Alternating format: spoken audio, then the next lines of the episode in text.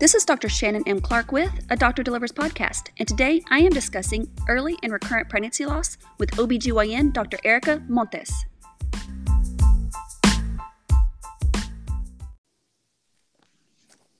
Hi, lady. How are you? I'm doing well. How are you? I'm doing great. Thank you. Good. I really, Dr. Montes agreed to this kind of at the last minute because I realized I had some time today. So I really appreciate you doing this. Oh, yeah, for sure. This is, I just want to start off by saying, guys, this is a very complex topic. What we're going to go through is based on what ACOG recommends, SMFM recommends.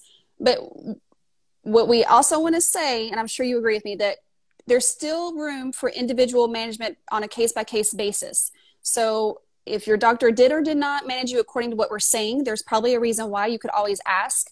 But, you know, it's not like we pull out a book and say we have to do X, Y, and Z. We have to also look at the individual and determine if different things can be done or, you know, am I making sense? Right, yeah, we still exactly. Have to take it. We have to take it on a case-by-case basis. So what we're going to talk about today is early pregnancy loss.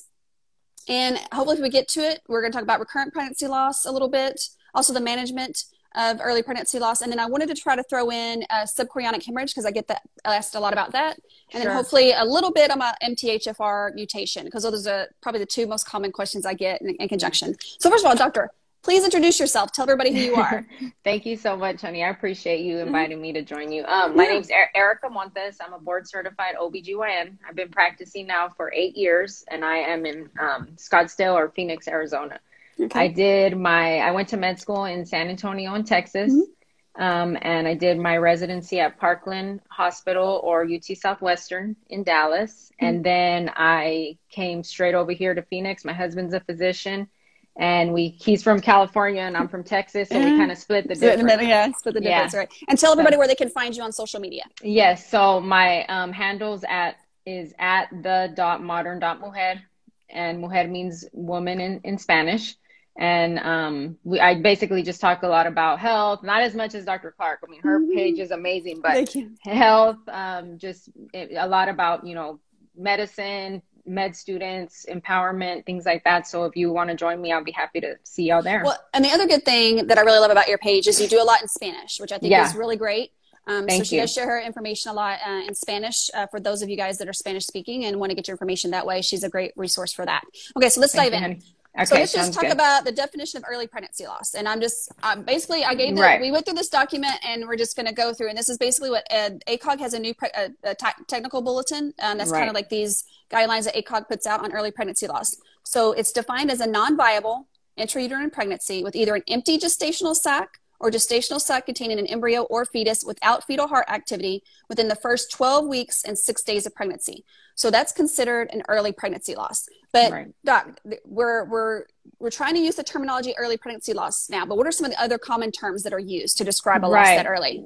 So, you know, we use a miscarriage, of course, is like the most common one that is out there that every person knows what that means. We do tend to use the word spontaneous abortion. And I know anytime someone hears the word abortion, it's like, this isn't what that is. But spontaneous means it's a miscarriage. It's happening spontaneously. And then, you know, I think those are like the main two words. Those three common words are what we use kind of interchangeably. Yeah, but I think we're trying to move towards the early pregnancy loss. And just about the abortion thing. So for abortion, it's spontaneous abortion, which means it occurs spontaneously, you know, and then we have the term elective abortion where a woman chooses to do an abortion electively. But because abortion has such a negative connotation, when we use it in medical terms, spontaneous abortion, if people don't understand that, they think that it means something negative or that we're saying they chose to terminate their pregnancy, which is not the case. So that's where we're kind of trying to go away from using the term spontaneous abortion. And then, of course, there's also medical abortion, which, you know, is something that we recommend and we want the patient to get it for certain different chronic conditions. Right. Okay, so let's talk about the different types of early pregnancy loss. What is a chemical pregnancy? So a chemical pregnancy is something that I think it's more common nowadays because we have such a high sensitivity on even our home pregnancy tests. We can actually detect an hCG level between like 20 to 25 milliunits per milliliter now. And so that level is super, super low, super early. And so some women may not even know that they have a chemical pregnancy, but it's basically when you you are late on your period, you take a pregnancy test, it comes out positive, and then a couple days later you start bleeding like your normal period, and then your test subsequently quickly after is negative. Mm-hmm. So, you know, there's different reasons. I feel like most of the reasons for the chemical pregnancy is just due to a chromosome anomaly. Mm-hmm. And so, you know, it's at such an early point in the development of this embryo that it never even though it implants, it never continues to grow or develop. Yeah, so it goes far enough to cause an elevation in your pregnancy hormone levels or hCG levels, right. But it occurs in less than 5 weeks. And the important thing is we're assuming it's because of chromosomal abnormalities, which right. It probably is, but we don't have anything to test. So it's right. Not like we can do anything to test for sure what causes a chemical pregnancy. Right. But biochemical pregnancy is another terminology that it's used for. But again, right. So two things, like you said, the sensitivity of the home pregnancy test is crazy now. I mean, we could test really early.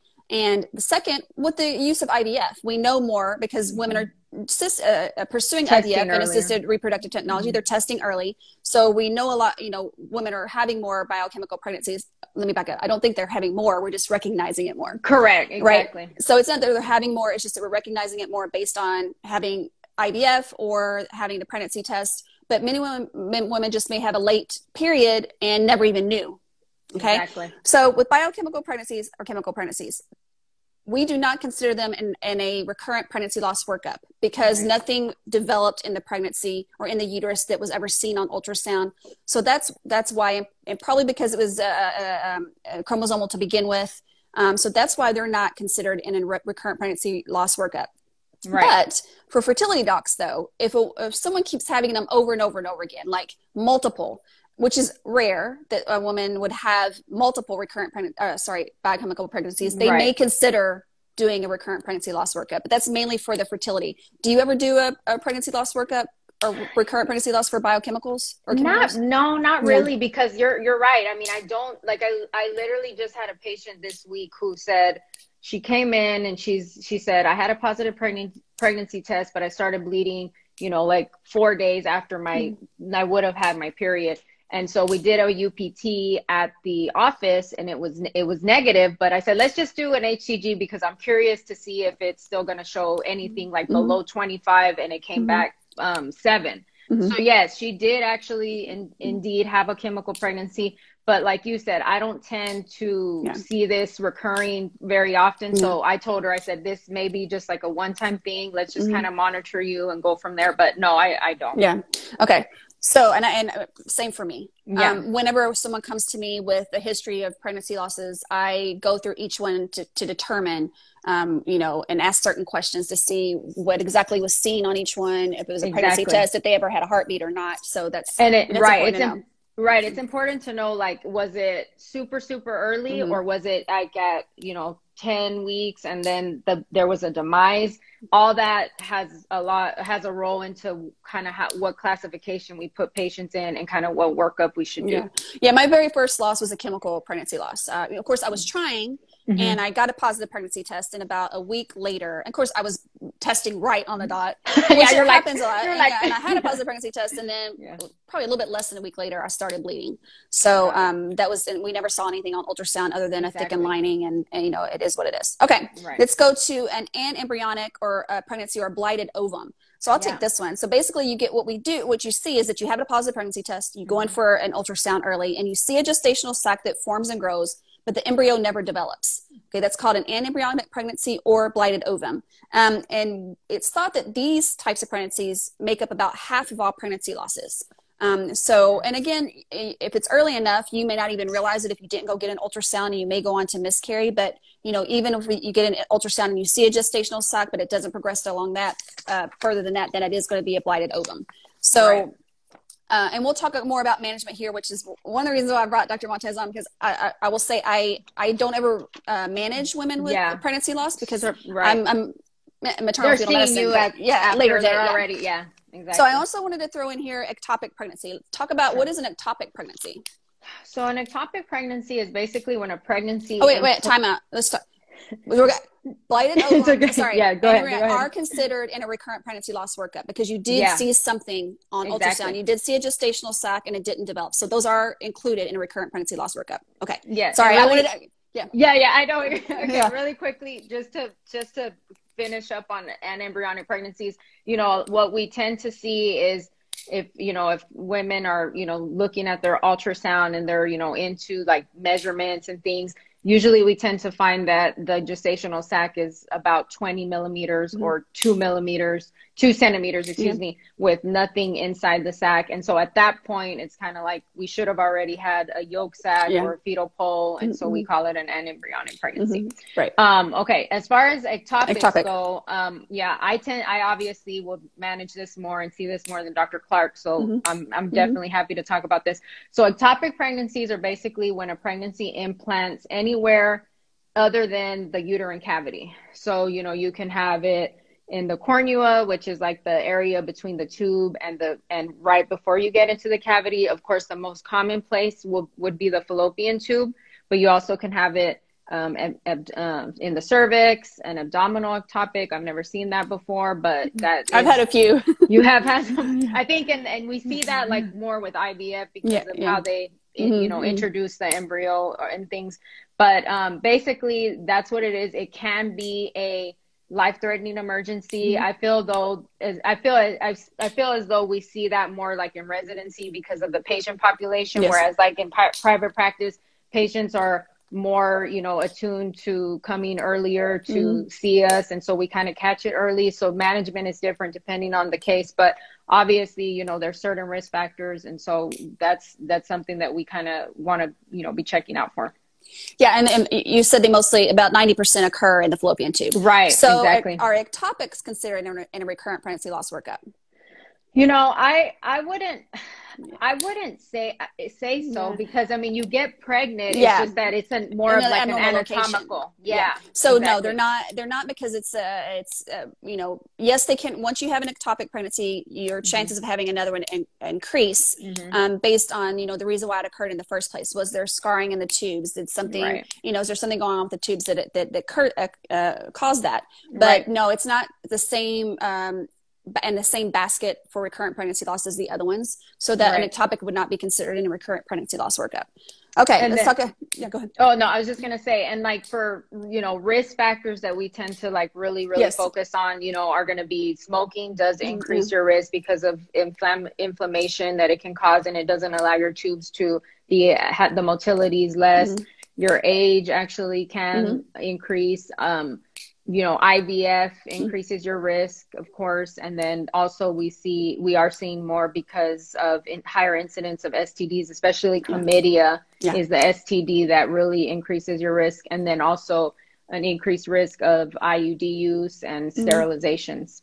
Okay. Yeah. So that's one of the potential complications of a tubal ligation could be an ectopic pregnancy. Okay. Exactly. All right. And molar pregnancy or hydatidiform moles. Talk about that briefly and whether or not it's considered in a recurrent pregnancy loss workup.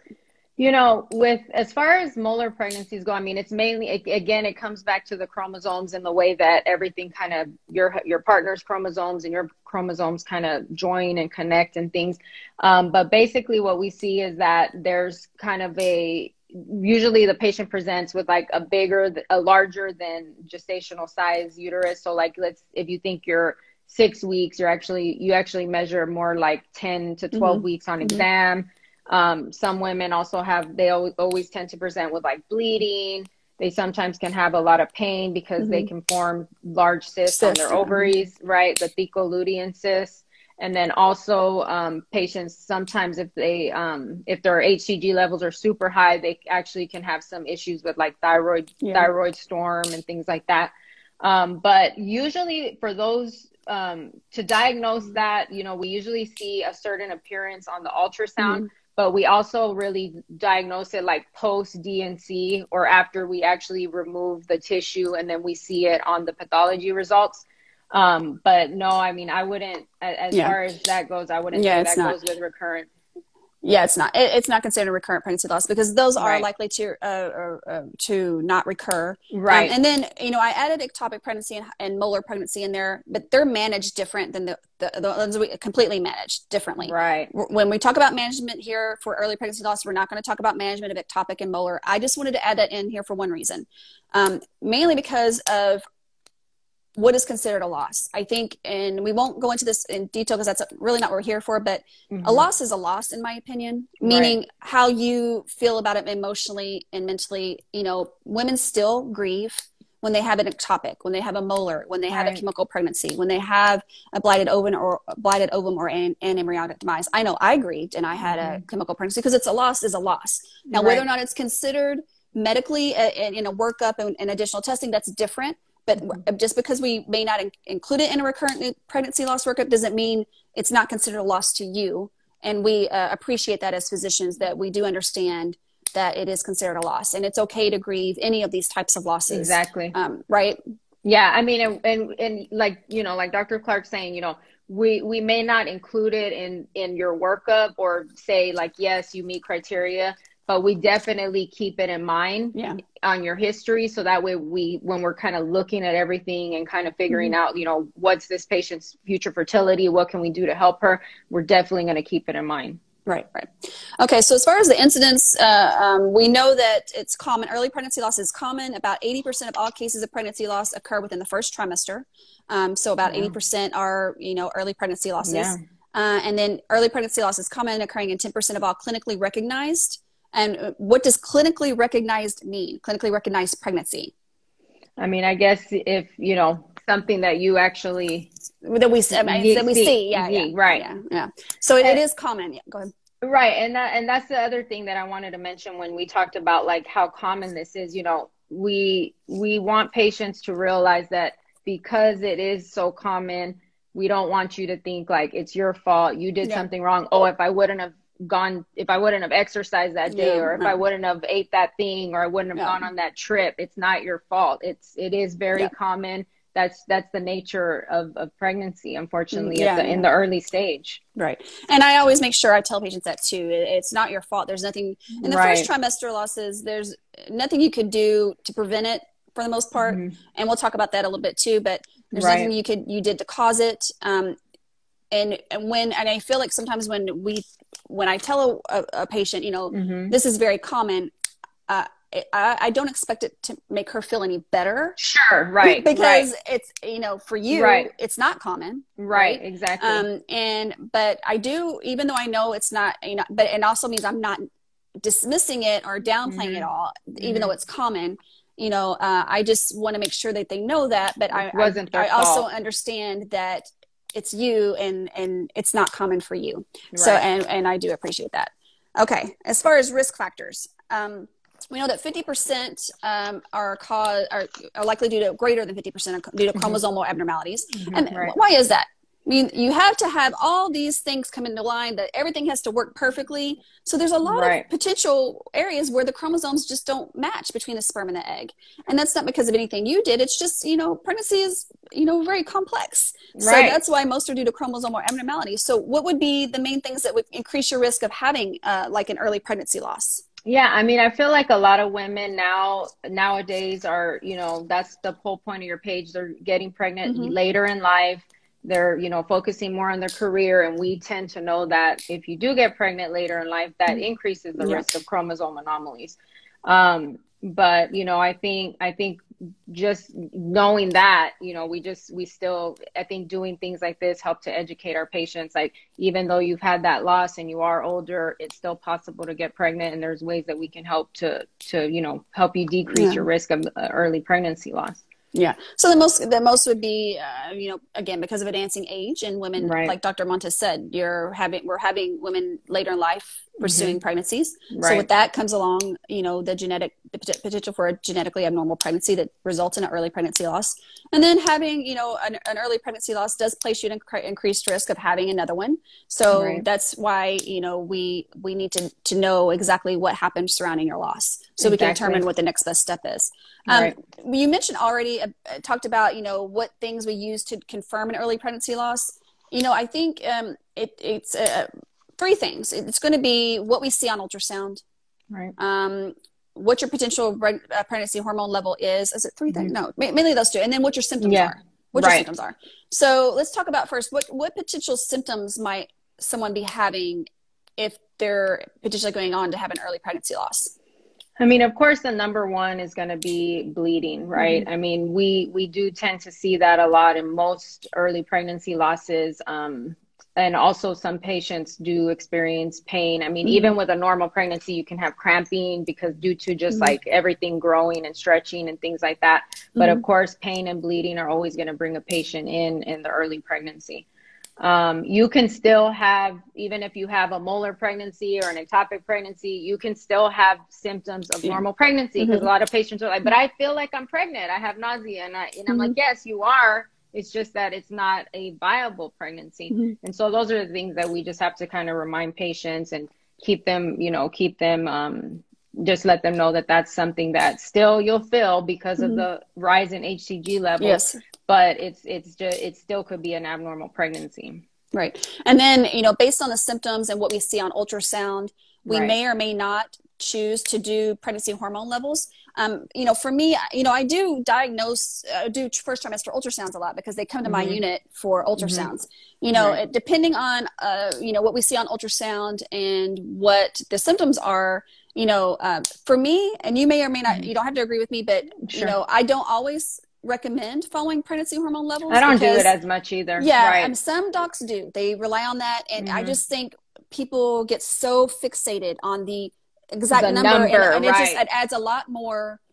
Now, if I am, you know, expecting to see something and they're further enough along and this gestational sac measures a certain amount or, you know, the crown rump length is, you know, there's certain things where I might recommend getting a pregnancy hormone level, but you can still use it. It's, you know, you kind of decide based on the symptoms, what you see on ultrasound and what the pregnancy hormone level is, as far as when you call it, meaning we have certain criteria that we have based on what we see on ultrasound, whether it's suspicious for pregnancy failure or diagnostic, meaning it's met these criteria, it is a pregnancy failure. But as long as the patient's okay and not having active symptoms or hemorrhaging or anything like that, we could wait another 10 days to 2 weeks to get another ultrasound just to confirm. Yeah, I feel like I'm exactly the same way. I think patients read a lot on the internet and say like, but I want to know like what the level is. And I'm like, well, look, the thing is in a way the level doesn't matter at this point. It really matters more.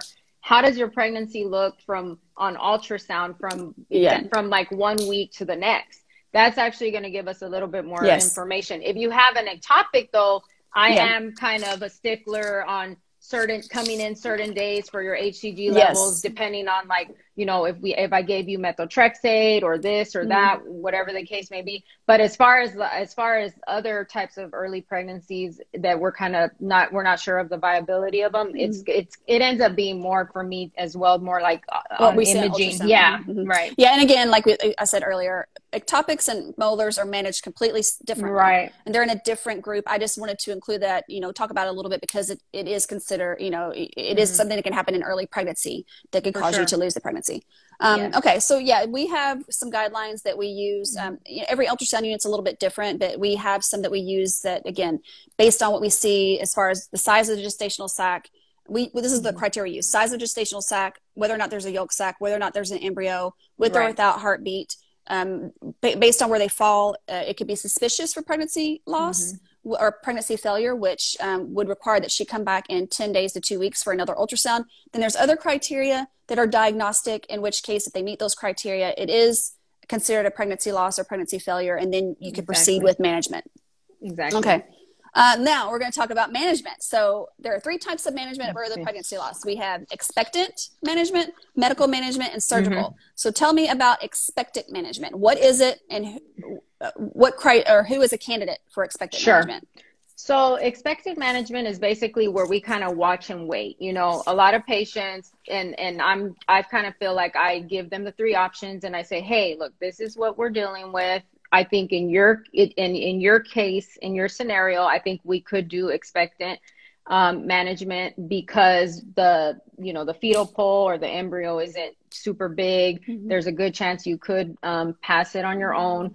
And some patients, they opt for that. And I think that that's perfectly fine. You know, I think some patients don't want to be quick to rush into doing anything. They want it to just kind of naturally happen on their own. And that's perfect. You know, when we look at, you know, embryos that are further along though, sometimes I kind of tell them, you know, in your scenario, in your clinical situation, I feel as though it probably would be better if we did a DNC on you because you're 10 to 12 weeks further, you know, along, or in this certain case, because you may hemorrhage or you may still need a DNC. So I think expectant management is great for certain patients. And if your doctor offers you that, I think that's a fine way to go about it. Mm-hmm. And so if a woman chooses expectant management, or a person chooses expectant management, you know, there's going to be some bleeding at some point. Yes. And so how do you tell them how much bleeding is too much? I get this question all the time, even though I don't do it, but you know,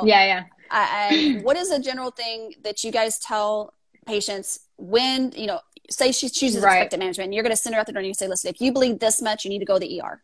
What is this much? So this is what I tell patients. If they decide expectant management, I say, the things you're going to be looking out for are what you could expect is that you will start feeling cramps, almost like contraction-like pains, and you will pass something that has like a gray, like it looks like a sac or a grayish, whitish tissue type look. And during that time, you can have, you know, pretty significant bleeding. But if it gets to the point where you're bleeding, you know, more than 1 pad an hour, during that time for a couple hours, I think that that is pretty reasonable. But once your pain kind of slows down, and your bleeding should hopefully tailor down as well, then you can kind of just monitor yourself. And I tend to give patients like a couple pill, you know, a couple pain medicate, like Norco or something, just to help them. It can be, because it can be pretty uncomfortable. But, you know, if they continue to have pain or bleeding more than 24 hours, up to like 1 pad an hour, of course, you need to go to the ER because there's a risk that you still may need a DNC because you still may have products of conception that haven't passed. Or, you know, this happened to a friend of mine recently. She had an embryonic pregnancy loss and she was fine until she stood up and it gushed onto the floor. And she had to go right away because it became an emergency. So, you know, bleeding steadily, you know, and not overfilling a pad. If you're overfilling a pad, it's different than saturating a pad. But if you don't know, and you can always call and ask your doctor's office. Or you could just always just go to the ER if you're not certain. You don't want to wait too long. I mean, because women can come in, you know, hypotensive, needing a blood transfusion and things. And so that's the thing that as doctors, we have to make sure that you understand with expectant management, it sometimes works out well and you pass everything and everything kind of happens naturally on its own. But you have to remember that there is still that potential that you still may need a DNC, you still could need a blood transfusion, you still could have other complications that happen because you chose expectant management. But for certain patients, it's a very good option. I remember I had a friend, a couple of, they were friends of mine, and she was also older, first pregnancy, and she started to miscarry. And he called me because he was on his way to get her some more pads. And I said, well, where is she? And he said, she can't get off the toilet because she's bleeding. And I said, turn the car around. You know, if you can't get out of bed, or you have to sit on the toilet because you can't get your clothes on because you're bleeding, you have to go to the ER. By the time he got her to the ER, she was, you know, really sick. So, you know, it's always better to, if there's any question, just to go to the ER. Exactly. Yeah. Okay. Now let's talk about medical management. What does medical management mean? So medical management is basically when you take a medication to help your uterus expel the products of conception. You know, for me, if some patients want to go that route, and I do have a good amount of patients that do try it, I just basically use Cytotec or Misoprostol because I tend to see that it works really well. There are other options out there that you can consider. I just don't happen to use those. I tend to use the Cytotec, which is as 800 milligrams inside the vagina, and that tends to work really well for my patients. What you could expect with that is basically within 24 hours and even up to a couple hours of using it, you'll start having the cramps, the bleeding, the pain, and then you'll see the passage of the pregnancy. And that works pretty well because you don't have to undergo anesthesia, you don't have to have surgery. Still, patients need to understand that there's still a risk that you may need a DNC or further treatments after this, because there's a chance that everything may not expel. Mm-hmm. But I think it's a great option for certain patients, especially if the embryo is small. But the one thing I have, and I agree, it is a good option. But you have to consider, you know, how far away is the patient from the hospital? Right. There's certain things, you know, in case she does start to bleed. Exactly. For sure. You want to consider how far you are from the nearest hospital. And the other thing to know too is that it is pretty uncomfortable and can be pretty painful. So if you choose that option, you may want to ask for some kind of, you know, what can I do for pain control? Because that's the one thing I have heard. It can be pretty painful. And now, is it 800 micrograms or 800 milligrams that you give? Micrograms. Micrograms. Okay. Yes, I was like 800 milligrams. That's a lot of stuff. If I said that, I'm I just wanted to clarify. Micrograms. We dose Cytotec in micrograms, just to clarify. So it's a different type of dosage. Okay. So medical management is definitely an option. And I'm just going to put this out. Every physician has, based on their years of experience, based on their patient population, based on, you know, other factors, will have their preferences on what they think is best for you. It doesn't mean they can't offer you these things, but they may have an opinion, and it's okay to ask your doc, what do you think is better for me? And, you know, as long as, you know, your doc knows you the best. So, you know, they may say, I think you could do either one, or they may say, because of X, Y, and Z, I think you should have a DNC, and we'll talk about that. Or because of X, Y, and Z, I think you should do medical management. So, you know, sometimes you can go either way, but sometimes I feel like most of the time, I think the doc kind of knows what they would. I do. Yeah. Right. And it's okay for them to tell you that, because they know the best. And I know some docs, some of my colleagues, they don't like to do Cytotec. I know some of my colleagues would rather not do in DNCs, but everything's based on, different. I mean, I think it's based on like what outcomes you've seen in your patients that you've actually taken care of.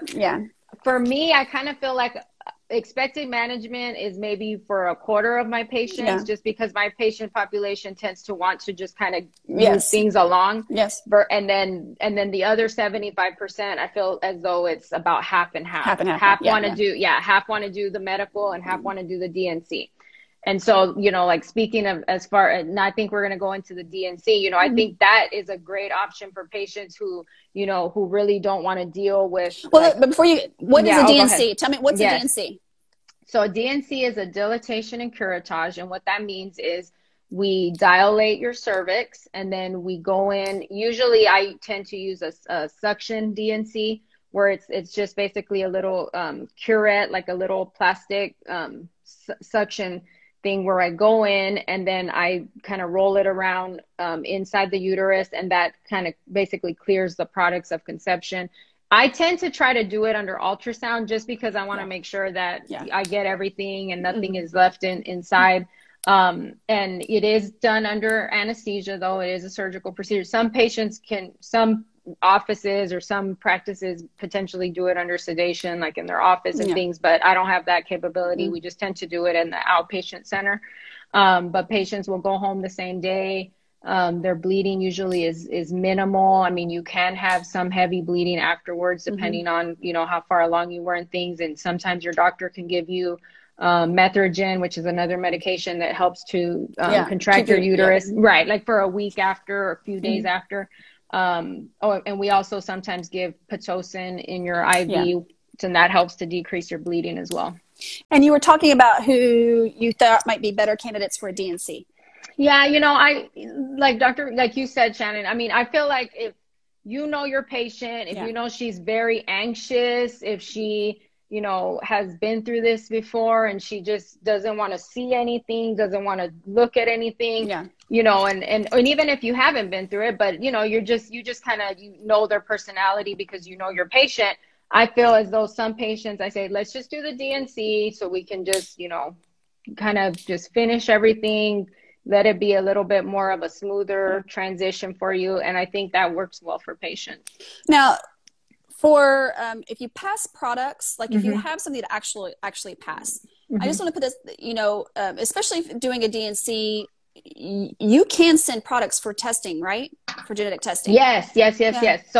So what I do talk to my patients about is, you know, if you want to do some genetic testing to confirm that the loss was potentially due to a chromosome problem or anomaly, then yes, we can test. We can send a little bit of the products of conception that I removed during the DNC, and there's different companies that do that, and they can test the chromosomes of the embryo. Whatever products they have. And the same thing can be said. I know there's been times where they actually passed and they knew that it was probably the gestational sac or the placenta, and the patient has brought it in, and that could be sent for testing as well. For sure. So if it's something that you want done, you could always ask, can we send this for chromosomal analysis is what you would ask for. Okay, exactly. All right. So let's talk about how should patients be counseled regarding interpregnancy interval after a pregnancy loss? I know what I would prefer, and I'll go with that. So people always ask, how long should I wait to get pregnant again? You know, so I think it's two different things. If you had to have instrumentation of your uterus, and Dr. Montes is to go in and do a DNC or had instrumentation. That's different because we actually have to dilate the cervix, and you want the cervix to come through and come back together. And so they may want you, and you could talk a little bit about that. But for me, as an MFM, dating pregnancies and wanting to know, it's always better if you have at least one normal cycle and then try. Exactly. That's right. But, I mean, but technically you don't have to wait at all as long as you know, everything's been cleared. But I would rather have one normal cycle. Yeah, that's exactly what I say. I mean, you know, the thing that's right. I mean, if you have a DNC, you know, you're at risk for having inflammation inside your uterine cavity that can move to your tubes, and that increases your risk of an ectopic pregnancy as well. So I always make sure I give my patients just some IV antibiotics before I take them back, just to minimize that risk. But I think it's good to kind of just let your body heal up, have one normal cycle, and then try again. And you know, some doctors may say 3 months, and other doctors might say you don't need to wait. But I feel like that's my preference too. That's exactly what I say. Yeah, and it's also, if you do get pregnant already, it's easier to tell how far along you are. Exactly. And also, it's told me that, you know, your body's back on track, and we're hitting restart, and we're good to go. So that kind of is a general rule of thumb. Yeah. Okay. Let's talk about, all right, this is going to be very interesting. What type of workup is needed for an early pregnancy loss? We're not going to talk about recurrent yet. So you had the first pregnancy loss, whether it was anembryonic, chemical, spontaneous, or miscarriage, or early pregnancy loss. What, at less than 12 weeks and 6 days, what workup do we do?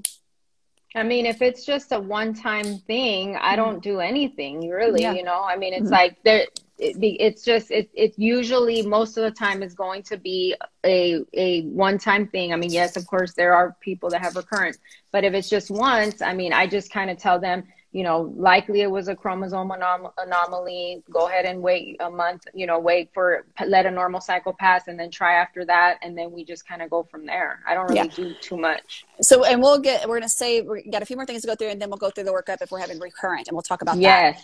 Okay. So let's talk about interventions to prevent early pregnancy loss. And I just want to say, it's hard if it's you and you've had the pregnancy loss for a doctor to tell you there's nothing we can do. I know. But the truth is there are no effective interventions for early pregnancy loss. So we've looked at pelvic rest, vitamins, uterine relaxants, giving hCG. All of those do not prevent early pregnancy loss. You talk about bed rest is not recommended for early pregnancy loss. Oops, let me go back down. I lost you. Hold on. Am I here? No. I pulled up. How do I get back to that? There we go. You know, I know a lot of people will go on bed rest if they haven't bleeding in the first trimester, but that does not help. But then we talk about progesterone. So using progesterone to prevent an early pregnancy loss is not recommended. Right. If you're having bleeding in the first trimester and putting on progesterone, there's no evidence that helps either. The only time that and I've posted this, it's in my infertility highlights in my Instagram, that where progesterone supplementation might help is if you have had 3 prior pregnancy losses. There may be some benefit for giving progesterone with the next one. And everybody asks, well, why do I have to wait for 3? Well, because that's what the data has shown so far. It didn't show any benefit after 2. It only showed, so as a recommendation that we're going to put out, especially ACOG, that's what they're going to say. Now, your doctor may decide to do it after 2. That's their prerogative based on, that's your, you know, that's their patient. But what the evidence shows is what I just stated. What are your thoughts on all that? You know, I mentioned that to my patient, but of course, you know, the patient is, want something done. And I mean, it's not gonna hurt. So for some of my patients, they want to do it. I say, let's just do it. You know, I've done it just at even not it, like after 1 or after 2, and they actually end up carrying to, you know, carrying to term. So then they say, well, maybe they think that's progesterone. And we, you know, we never know, but I feel like it's not going to hurt. If a patient wants it done, I'm okay. I'm okay with doing it. I mean, I did have a patient who had, well, I think we're going to talk, well, let's talk about recurrent pregnancy loss. And I'll tell you about a patient that what I did for her, and she ended up doing great. But I mean, it's just, you never know, because you can't go back and say, if we wouldn't have given it, would you have carried or not? But but progesterone is not a cure-all either. And we don't know. For those that it's not indicated and if it's going to cause issues. So we just have to, you have to look at the risk and the benefits, what we do know, what we don't know, before giving it. Now, I'm just going to add here, I've heard also a lot, well, fertility docs give progesterone for IVF. It's not the same thing. The reason why you have to have progesterone supplementation with IVF is not to prevent the loss. It's because they created the cycle, so your body is not producing it. So they have, those patients have to get progesterone because they don't have the corpus luteum cyst that produces progesterone until the placenta takes over. And I did videos about what the corpus luteum does. Sorry, not the corpus luteum cyst, the corpus luteum. And that's in a normal or spontaneous conceived pregnancy. So since IVF pregnancies are not spontaneously conceived, they have to be given progesterone. So that's not the same thing. Okay. So progesterone is not given for IVF to prevent pregnancy loss. It's because the body is not making it, and they have to provide that until the placenta takes over at around 13 weeks is when they stop giving you the progesterone. So it's not the same thing. Okay, so yeah, the whole progesterone argument. I mean, it's I don't do this for patients because my patients are already pregnant. But as someone who's been through a lot, I can get it. I get it. I know. It's tough. It's tough. It's tough, but you know, just talk to your doc, and you know, every doc is a little bit different about what they feel on progesterone. But that's why it's important that you have a good interaction with them and talk to them about what their thoughts are. Right. Okay, so let's talk about recurrent pregnancy loss. What is recurrent pregnancy loss? So this is a condition when a woman has 2 or more clinical pregnancy losses or miscarriages before 20 weeks of pregnancy. Now, this is not the same as someone who comes in with cervical incompetence, and we're not talking about cervical incompetence. Right. That's a different ballgame. The progesterone is different. Everything is different. Maybe one day we'll address cervical incompetence, but cervical incompetence and spontaneous pregnancy loss, that's different. Even though you can have cervical incompetence at less than 20 weeks, it's a different mechanism that causes that, so we're not including that in this conversation, right? Right. So it's exactly. Yeah. Okay. So basically the clinical pregnancy, as we talked earlier, what that means, it's diagnosed by a healthcare provider using ultrasound. So you do see something on ultrasound, that means it's a clinical pregnancy loss. We've already talked about whether or not they're considered losses. So what are some of the causes of recurrent pregnancy loss, which would be 2 or more consecutive, meaning back to back. So if you had, and this is another thing, if you've had 4 pregnancies, you had an early pregnancy loss, then a full-term pregnancy, then an early pregnancy loss, then a full-term pregnancy, that's not recurrent. It has to be back-to-back. Okay. Right. So what are some of the causes of recurrent pregnancy loss? So, of course, the chromosomal anomalies, we always think of that. You also could have a structural issue with your uterus, like a septum or something that isn't allowing the pregnancy to implant. You could have an issue with like clotting factors or clotting in your blood. And also, you know, certain antibodies and things that can make you have the recurrent pregnancy loss. So yeah. There's there's multiple things. Yeah. But and this is also a hard pill to swallow sometimes. I know. Over half, probably even more than that, in my experience, of recurrent pregnancy losses have no reason. I know. And we always want to get a diagnosis. I know. And I hate not being able to do that. Even if we did the $1 million workup, over half, we cannot find the cause. Yeah. Okay. So even if you did testing and the chromosomes are normal and you tested the products, you know, over half of recurrent patients with recurrent pregnancy loss have no known cause. So, and I understand that's all, you know, you don't want to hear that. You want to know, because you want, I think people feel that if they have a diagnosis, then there's a cure for it. Yes. And, and I get that, but unfortunately in over half of the cases, we don't have a diagnosis. But you talked about genetic, and we've talked about genetics a lot. The chromosomes, obviously, if you're at advancing age, that's one of the risk factors. For the anatomic, you talk about when, you know, the cavity of the uterus is supposed to look a certain way. I can't do it with my finger. It's like a little, like a little triangle, ideally. Yeah. And, you know, if you have septums, if you have things that are distort the uterine cavity, if they're fibroids, you know, anything that can distort, if you're, you have uterine anomaly, and there's a bunch of different things where the uterus doesn't develop like it should and it looks different. Those are all things that can contribute to recurrent pregnancy loss. Exactly. And you mentioned smoking earlier is definitely a thing. And then certain recreational drugs. If someone is a cocaine user and they're doing certain things like that, that can cause pregnancy loss. And I've seen that as well. And I'm sure you have as well. Right. And then being overweight has been really linked to recurrent pregnancy loss and other pregnancy complications. So maternal obesity does have an effect on pregnancy loss and recurrent pregnancy loss.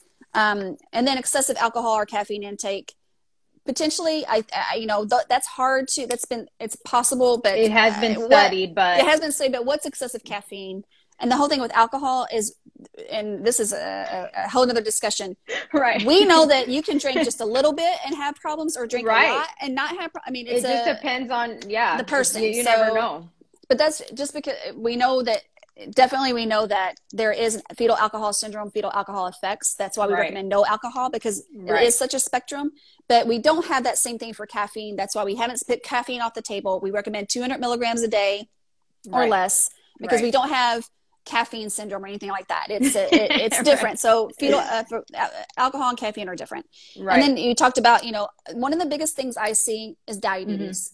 Maternal diabetes causes recurrent pregnancy loss. There is no question. Yes. Babies cannot develop, pregnancies cannot progress in a hostile environment. Sugar state, This is a high sugar state.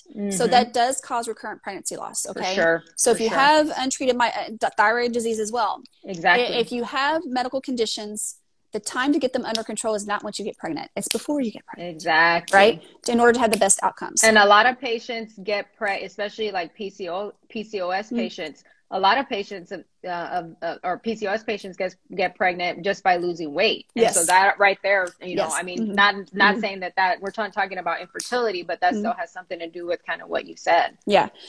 Okay. So now let's getting into the testing. What tests do you have? Someone that's had two recurrent, say three pregnancy losses back to back. They fall into the category or the classification of recurrent pregnancy loss. How do you start your workup?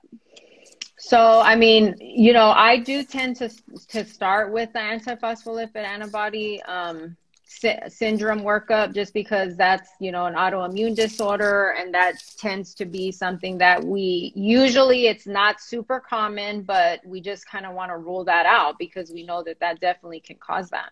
So for thrombophilia means blood love or clot loving. Yes. Is what it translates into. But what it means is you have a propensity or something within your body that causes you to clot easier than what is recommended. Yes, we want your blood to clot. If you get cut, we want you to clot. But not over. Yeah, but not over clotting, and not clotting for no good reason. So that's where thrombophilia. Now, there's a whole range of thrombophilia workups, Factor V Leiden, and we're not going into that. Yeah. But for first trimester, early pregnancy loss workup, the only one that is recommended is the antiphospholipid antibody syndrome workup. Not everything else. That's different. And there, we use laboratory for antiphospholipid. We'll talk about that. Where did it go? Just so I can throw that out there, how we diagnose it. The diagnosis requires at least one clinical, meaning one, whether it's recurrent pregnancy loss or you've had clotting, and one laboratory. So there's a whole thing that we use. There's guidelines that we use to diagnose antiphospholipid antibody. And then we also look at your blood for different antibodies like anticardiolipin antibodies, glycoprotein antibodies, and lupus anticoagulant. So those are different things that we use to work up. And you need to have at least one of the clinical and one of the laboratory criteria have to be met. And antiphospholipid is a whole nother talk too. Oh my God, it's so complicated. I mean, I had a patient who had actually three 3 recurrent losses, and I was able to finally do this on her, and she actually didn't, her like anticardiolipin was, it's supposed to be 40. Hers was like 25, but I actually still ended up putting her on, you know, just prophylactic Lovenox, and she ended up delivering at term. So, you know, I mean, she wasn't exactly on the cutoff, but she had that history, and she was kind of borderline. So, I mean, you know, you just have to look at the whole clinical situation. Yeah. And then one of the things I want to say is the use of anticoagulants, which would be like Lovenox or heparin, aspirin, or both, has not been shown to reduce the risk of early pregnancy loss in women with thrombophilias, except in women with antiphospholipid antibodies. Yes. Okay. Yes. So that's important to know too. We're going back. That's all with antiphospholipid. Okay. The other thing that you can do is send them to a geneticist, a genetic counselor, because, and I do that a lot actually, even though I'm trained to do genetic stuff. I'm not a genetic, you know, I didn't do my fellowship in genetics. I can do so much, but they can look at your history, your partner's history, to see if there's anything that might, and these guys are like little sleuths. They can figure it out, right? Yeah, they can find all kinds of stuff. Yeah. I use them a lot. We use them a lot. And one thing they'll likely do is recommend a karyotype on you and your partner. Karyotype means they're going to look at your chromosomes and his chromosomes or their chromosomes to see if there's something in your genetic makeup and or your partner's that is not allowing a pregnancy to develop.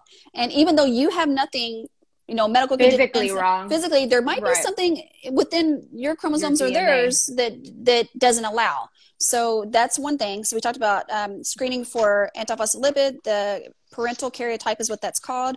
You need to look at thyroid disease to make sure that thyroid's normal. Yes. Look at prolactin, make sure your prolactin level's normal. And then we already talked about looking at the chromosomes of the products of conception for any pregnancy losses that you had, if you can. Let's see.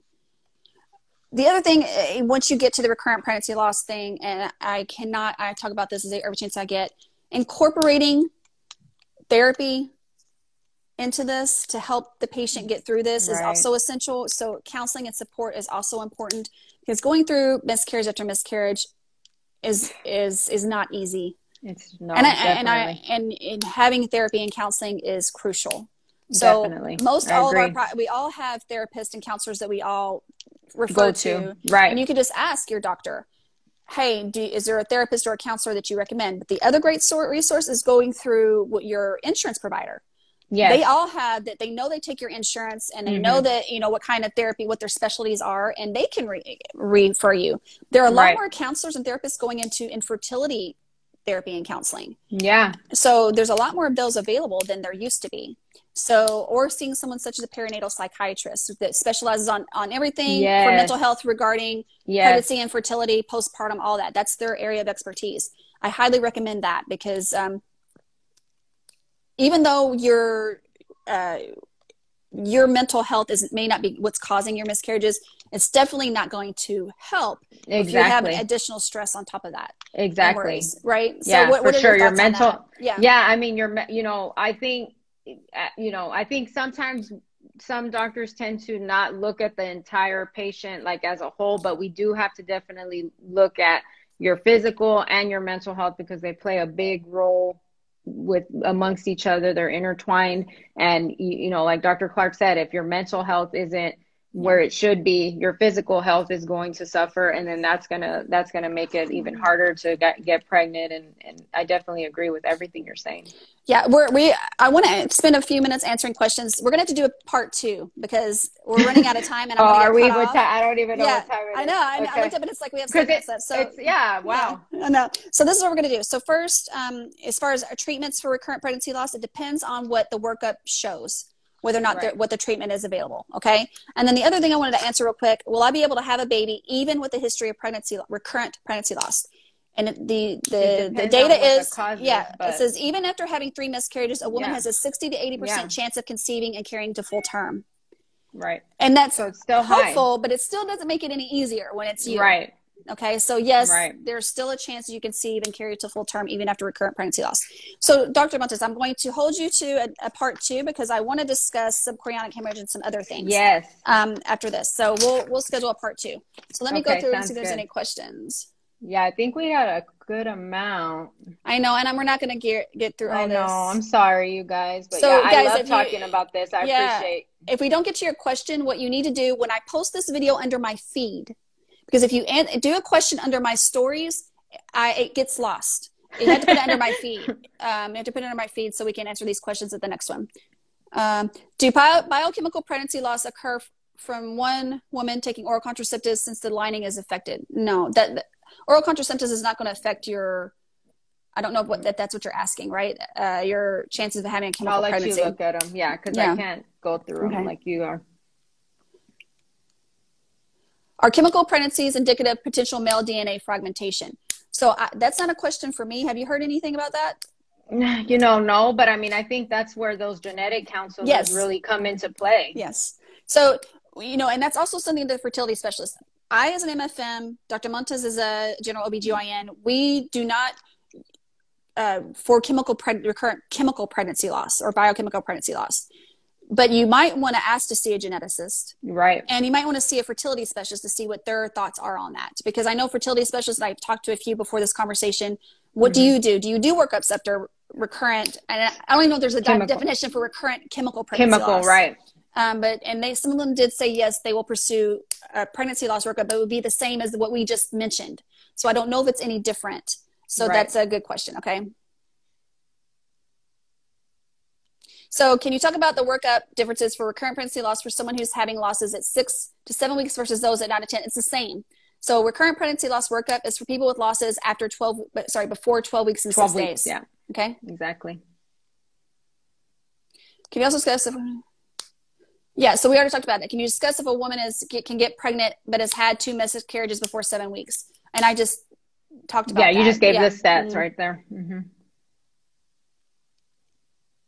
I'm going to hit on this real quick, the vanishing twin. I get that question a lot. What's the most common cause of a loss of a die-die twin before 13 weeks, vanishing twin? Twins are not a normal pregnancy from the get-go. It's not normal. They're complicated. Unless you're, you know, in the humans to have more than one baby. It happens, but it doesn't mean it's so there's different set of complications. So vanishing twin typically occurs for one of two reasons. If it's early, it's likely due to chromosomes. Okay, because not only do the chromosomes have to come right for one baby, it has to come right for 2. Exactly. And then sometimes if it's a little bit later than that, it's because the placentas have to compete for space and they may not get the same nutrients and basket blood flow and all that. The acreage on the uterine wall that they need to develop. So those are the most common causes. So earlier on for a vanishing twin, it's likely due to chromosomal defects. Right. I agree with that. You see us real quick. We're not going to talk about cervical stuff today. What did it say? Something about cervical length. And I saw cervical length. So that's a whole different. Okay. Yeah, we can't get into that in 3 minutes. After expectant management, how long would you expect to see your hCG level decrease back to pre-pregnancy levels? Well, it depends on how far along you were and how high it was, but I tend to, you know, it's really difficult to say, but for sure within, you know, a month, I mean. But that's why I think it's still good to just have that first cycle, because when you have that first cycle, then you know you're kind of resetting. Does that make sense? Exactly. That's why that's why I think we agree on that for sure. So the only time when we would follow your pregnancy levels till they're gone is with a molar pregnancy. Okay, because we need to make sure ectopic. So we need to make sure that's out and it's been cleared out. For the rest, we don't have to follow that to zero. Mm-hmm. That's not necessary. So the best indicator that things are resetting is if you have one normal menstrual cycle and you kind of reset. Okay, all right. Is it common to see reduced menstruation bleeding after a DNC? Do you know what she's talking about? Mm, maybe does she mean like in her in her new period? Yeah. I mean, I wouldn't. I don't think. I mean, I think you could, but I don't necessarily think it's like a. I think it could. You could see it, or you couldn't see it. It's hard to say. Okay.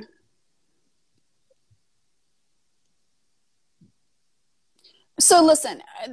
I got 1 minute left, and then we're going to stop. The whole thing with progesterone. This is the whole thing with anything.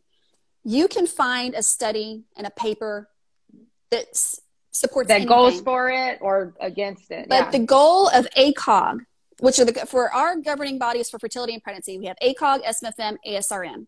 Their job is to take the evidence in total and review it and give a recommendation to help guide us in some way. So I'm going to tell you, and I'm sure Dr. Montes, and then you can agree or disagree. I do not change my practice based on one article.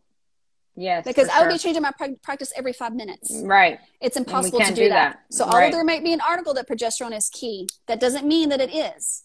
Right. Okay. You have to look at how the article, how the study was done.